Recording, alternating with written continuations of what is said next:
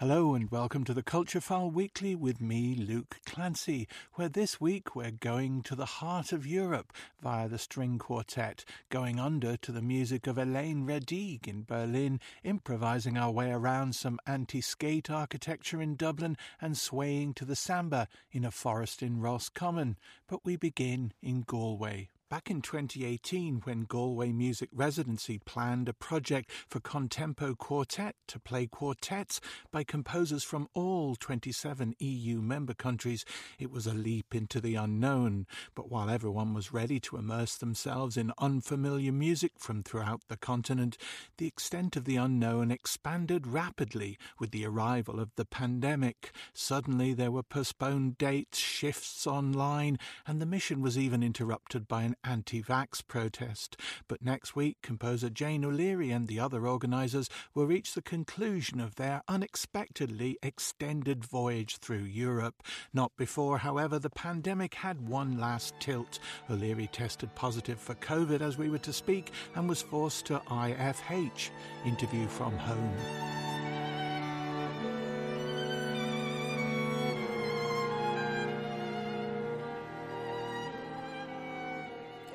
We've had it all. We had our first concert in 2021 that was live. It was César Franck Quartet from Belgium. A magnificent work. And there we were, all excited with our COVID testings and passes and everything, getting into the church. And an anti vax protester was walking up and down outside, and as soon as the music started, she began banging on pots and pans with a heavy metal spoon. We couldn't hear anything. It was deafening and shocking, I have to say. Very shocking. We called the guards and that took care of it. They were great. They came and they stayed for the whole concert. I think they just wanted to make a point and I, I suppose the lesson you learn is that we got more publicity for that than we got for any other concert.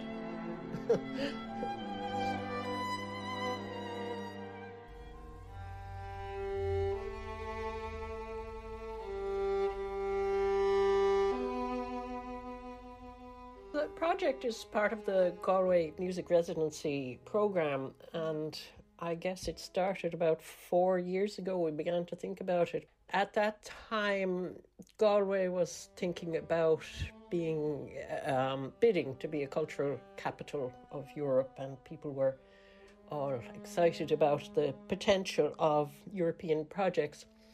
But that wasn't really what we were trying to do, but it led us to investigate what was possible in a European context. And we realized that there were 27 countries that's excluding the UK, which was on its way out at the time. I had seen some other projects, whether they were with poetry or art or something, and I, I was quite um, curious about the idea of investigating the music from all these countries because some of them we would know so well, others we wouldn't know at all.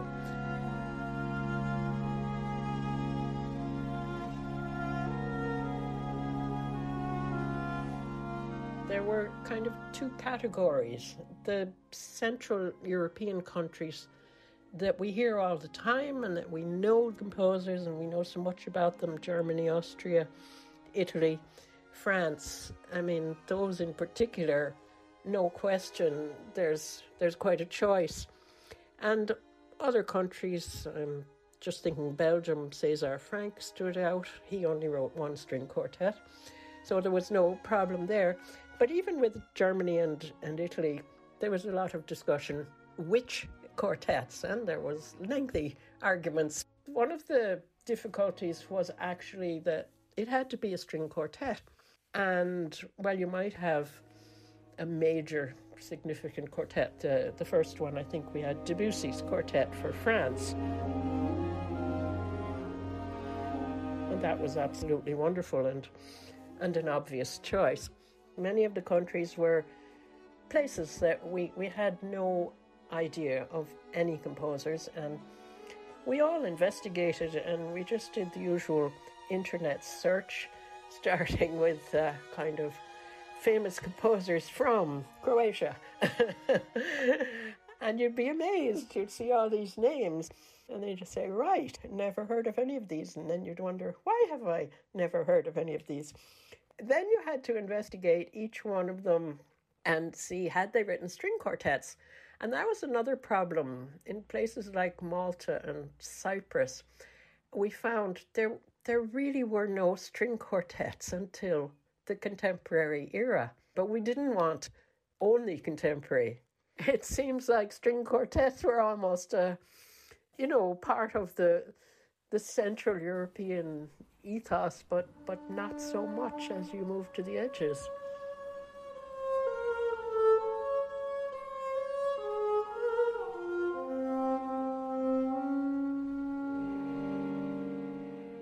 It was a very interesting discovery to find at the end of the 27 concerts that we had found 10 women composers to include in the program, most of which I, I'd say all of them really, except for myself, hadn't been performed before in Ireland.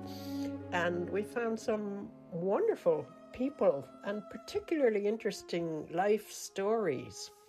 For example, Ester Mägi, she was called the First Lady of Estonian Music, born in 1922, and she lived to be 100. Imagine that. And she wrote three, three string quartets, so we played her her second one.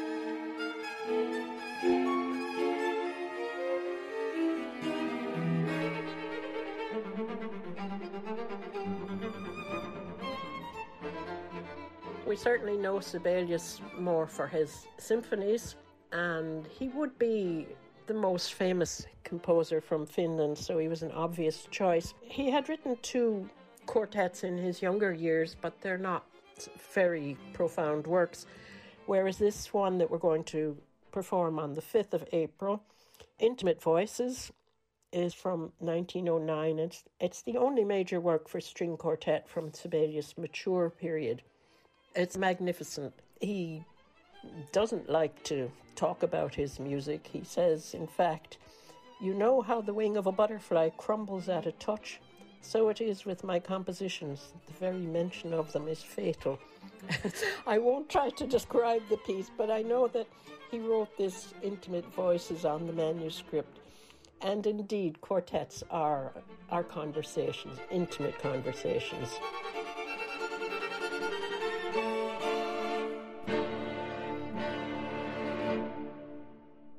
Jane O'Leary there, and that from Europe with Love series finale featuring Sibelius is on Tuesday, 5th of April at 1:10 p.m. in St Nicholas Church, Galway. Eventbrite.ie for tickets.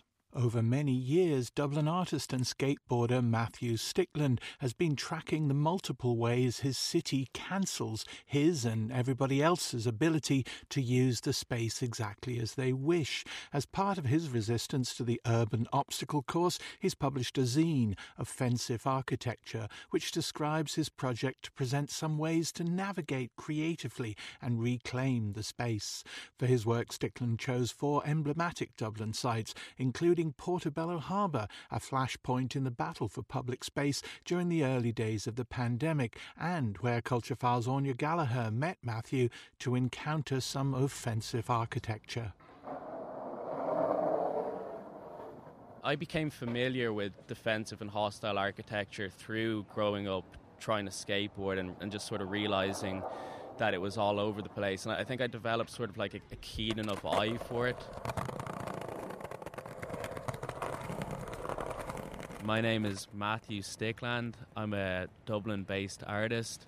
I'm the author of the self published zine Offensive Architecture, which is part of an ongoing project I'm working on. Today we're here at Portobello Harbour, which is one of the lo- locations which featured in my zine. I haven't been up at this harbour in about two years, I'd say, and it's changed massively since then.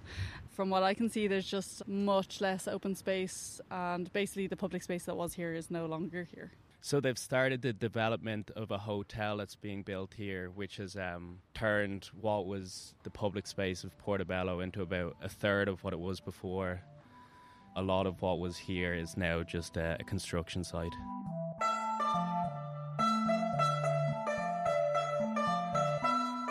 So this place would have been like very important to me for my entire life, sort of growing up, really. I mean, since I was about the age of maybe 11 or 12, I've been coming up here and, and trying to, to skateboard here. I'm a Dubliner, and I, I didn't grow, grow up a million miles away from here, so this was sort of like the location for, for me and a lot of other skateboarders, in fact, from all around Dublin to come and uh, meet up. So th- this place has been very important, I'd say, particularly to skateboarders in Dublin. The project is based around a thing commonly referred to as hostile or defensive architecture. So that's when um, sort of a mechanism is incorporated into a place's design to stop it being used for a certain purpose. So if people are familiar with Portobello Harbour, they'll know that there's these like sort of silver ball bearings on the, the benches here to stop the skateboarders from using it. Do they actually work? I mean, you sort of find a way around them when you're like skateboarding, I guess, but they do work. Essentially, they do work. So, my, my project was to um, take measurements of, of the defensive or hostile architectures around town and um, use those measurements to design my own street furniture type sculptures that would slot into the defensive architecture or go on top of it to, to sort of make it useful for whatever purpose I, I thought was being taken away from the defensive architecture. The little silver ball bearings that they have here to, to stop people from grinding on the ledges, I uh, took measurements of them and I built a bench using just a EnviroPly like wood and stainless steel coping that was able to like slot on top of the, the silver ball bearings. And then I, I just um, put the word out to various skateboarders that uh, I know because I wasn't even really skateboarding at that stage, but people came down and skated it. So it just basically made Portobello usable as a skate spot again. What was particularly good about Portobello is, I guess, it was also like sort of like a hangout spot for skateboarders and stuff as well but obviously like now that it's just you know sort of less space it's like less attractive to people to come and just hang out and there's just much more of a hostile feel about it i suppose. Never mind the fact that some of the, the ledges are gone. It's it's just um, the feeling of hostility around here these days sort of um, stops skateboarders from coming down and using it as much as they would have.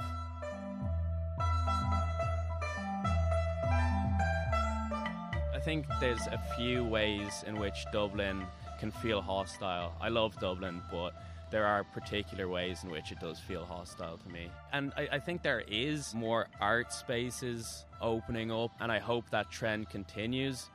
And um, to me, that makes Dublin feel a lot less hostile, like, you know, like people taking things into their own hands. Dublin City Council, let's say, or whoever is in charge of our public spaces, why are they so against people hanging out in them or people communing? A, a money making thing, I, I, would imagine. I mean, for, for, for the most part, I mean, this is like the Portobello space has just been given to, to a hotel to, to be built here.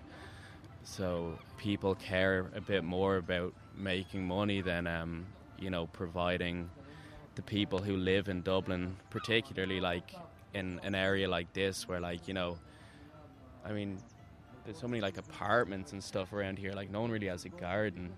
Something like this is like beautiful, not just for for like skateboarders, but for just everyone around here. Unfortunately, I suppose the priority is to, to make money off the likes of a hotel as opposed to provide for, for the people that are actually living here. And how do you find it being an artist in Dublin? Uh, it has good points and bad points. I'd say that the actual artists in Dublin are great, and like Dublin and Ireland, as usual, like punches above its weight limit for sure in terms of just the the quality of the art that comes out of people here.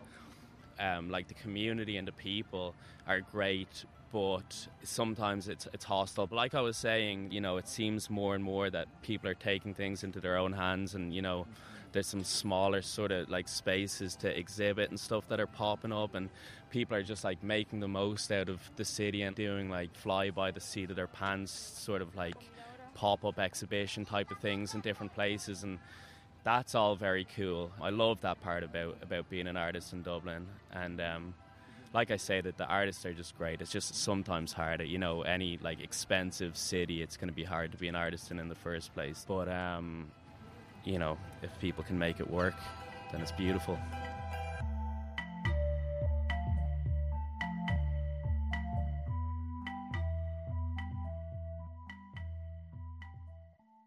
Matthew Stickland there was talking to Anya Gallagher about Dublin's offensive architecture.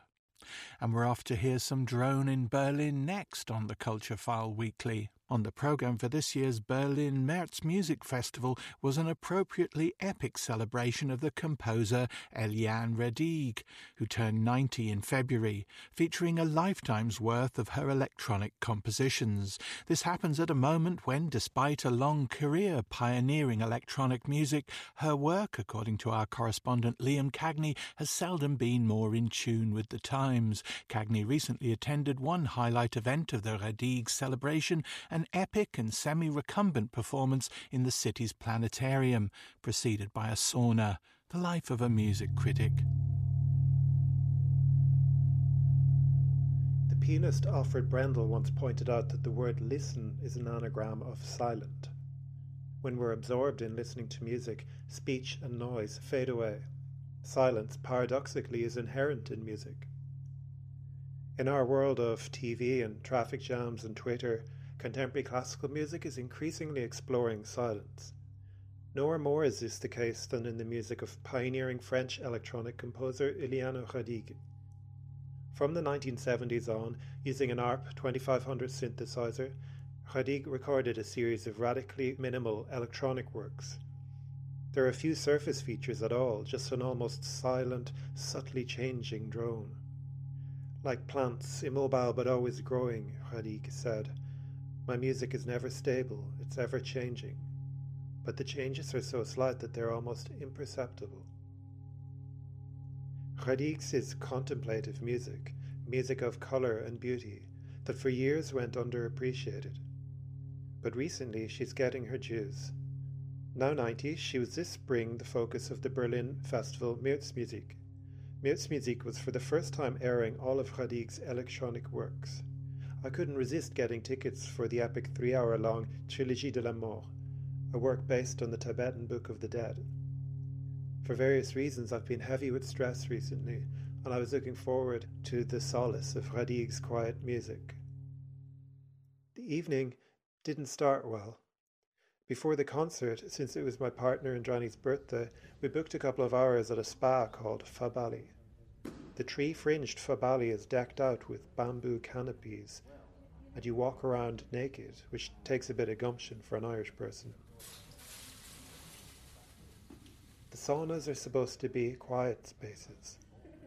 But no sooner had Indrani and I entered the sauna to relax that two people began bantering loudly. I plucked up the courage to shush them. The space fell silent, but then another noise became apparent. Two more people noisily conversing. Two deaf people they were loudly signing. It was like an episode of Curb Your Enthusiasm. The eyes of the sauna fell upon me. Was I really going to be that guy? The naked guy in the sauna telling two deaf people to be quiet? I was not. A couple of hours later, Indrani and I were sat in the comfy reclining seats of Berlin's Grand Planetarium bathed in orange light under a huge dome 30 metres in diameter. A relic of the GDR era, this planetarium was the ingenious venue for Märzmusik's production of Trilogie de la Mort. Troublingly, the orange light and setting vaguely recalled the euthanasia scene in the movie Soylent Green. But this impression soon went away, and the next three hours of quiet drone music were at once moving and mind bending. Indrani by my side quickly fell asleep. After a while, she left. For me, as the music hummed, the dome became a coloured canvas, completely filling my visual field. I had been craving this musical silence. It gave me release.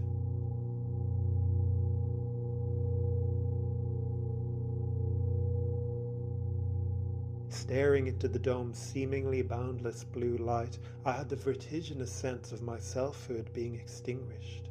It was like the experience you have before a Mark Rothko canvas, when having stared at it for half an hour, weirdly you find yourself becoming the canvas. Radigue, I realized, is a French colorist composer, on a par with Ravel and Messiaen. After an hour, the music and visuals became one I too was one with the gentle blueness and the gentle droning, drifting out of my body through my eyes and ears, becoming those faint scintillations, those gentle undulations. Released from all worldly references, I felt surreally as if I'd left the human scale altogether and become one with the micro scale, life's endless, joyous nothing with neither center nor subject when there's no frame of reference, only ongoing sonorous becoming and voidedness, the music shows you that a universe subsists outside your body and which, through the artwork, you can be united with. After midnight, the concert ended. The house lights went up. Mundane chatter returned. In a late shop, I bought a carton of milk. The fridge droned suggestively. On the train home, my willpower broke, and mechanically, with shame, I took out my phone and scrolled Twitter.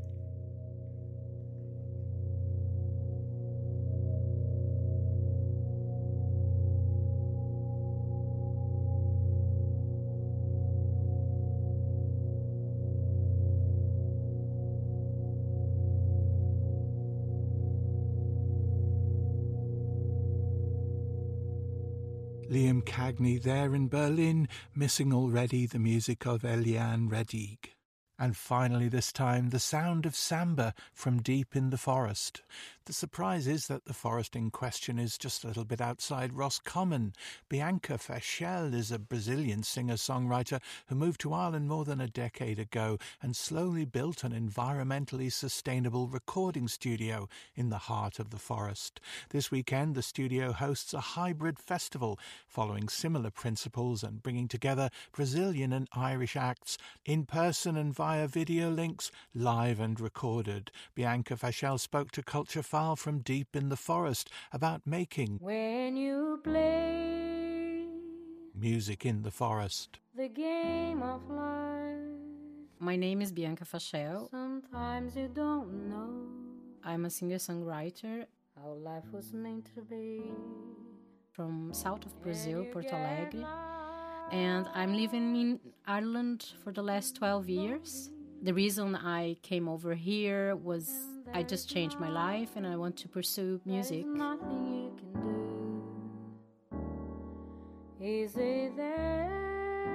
I arrived in Ireland not knowing anyone, but I researched, of course, before. But my research was a bit um, unusual. At the time, I rented a few DVDs and um, watched a few movies. And one movie that caught my attention was P.S. I Love You and I saw the landscapes, the landscape, and I and I thought, oh my god, it's so beautiful. And it was music, it was that um, ambience of the pub and and the the line story as well, kind of uh, similar with my one of you know not giving up of your vocation, your dreams. Find the way back home.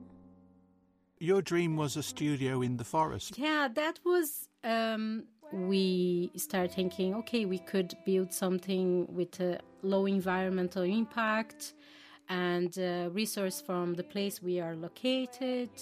We took a long time gathering resources to build the studio and this was challenging. And we were renting houses through the years and oh one day i'm going to use this for the studio this piece and that. And we were moving with all these pieces and took a long time to put them together. And that's how birdland music studio was born the idea of retreat for artists in the middle of the forest it's it's a different feeling to be here in the forest because this space where we built the studio it was a clear space. We didn't put down any trees or it was just the size. There is two windows where we can see the forest and uh, it's like an aquarium on the other side because you can see the birds uh, coming in and uh, just at the window they they actually stay here at the window and they fly around here. And you know sometimes you're playing a guitar and then you're oh my god there is a bird. And uh, you know you feel like you're very connected and um, the forest is so quiet and it, it's a great place to to be and be inspired Tell us about the festival. I mean, it follows the principles of the studio in that it's a kind of low environmental impact festival. The most uh, biggest festivals they they they would generate a lot of um, rubbish. For example, music festivals, on average, they generate twenty three thousand five hundred tons of waste which includes plastic bottles, food scraps, um, abandoned tents, and clothing. They just ended up in a landfill. I, I just had this um, epiphany of, okay, that's that's not going that's not going the right path. I think we need to do something about it, and um, yeah, so that's how this feeling of doing a low impact environmental event. There is a few artists uh, that will be um, living abroad, like uh, Jamming. It's um, Brazilian artist living in Portugal. His music, it's more as a, a world music, like uh, more with the roots uh, of Brazilian Afro music, neo soul.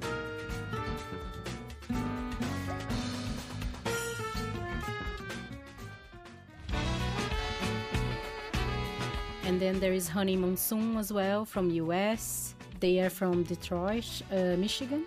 Um, they are a band that uh, play Afrobeat and uh, jazz fusion.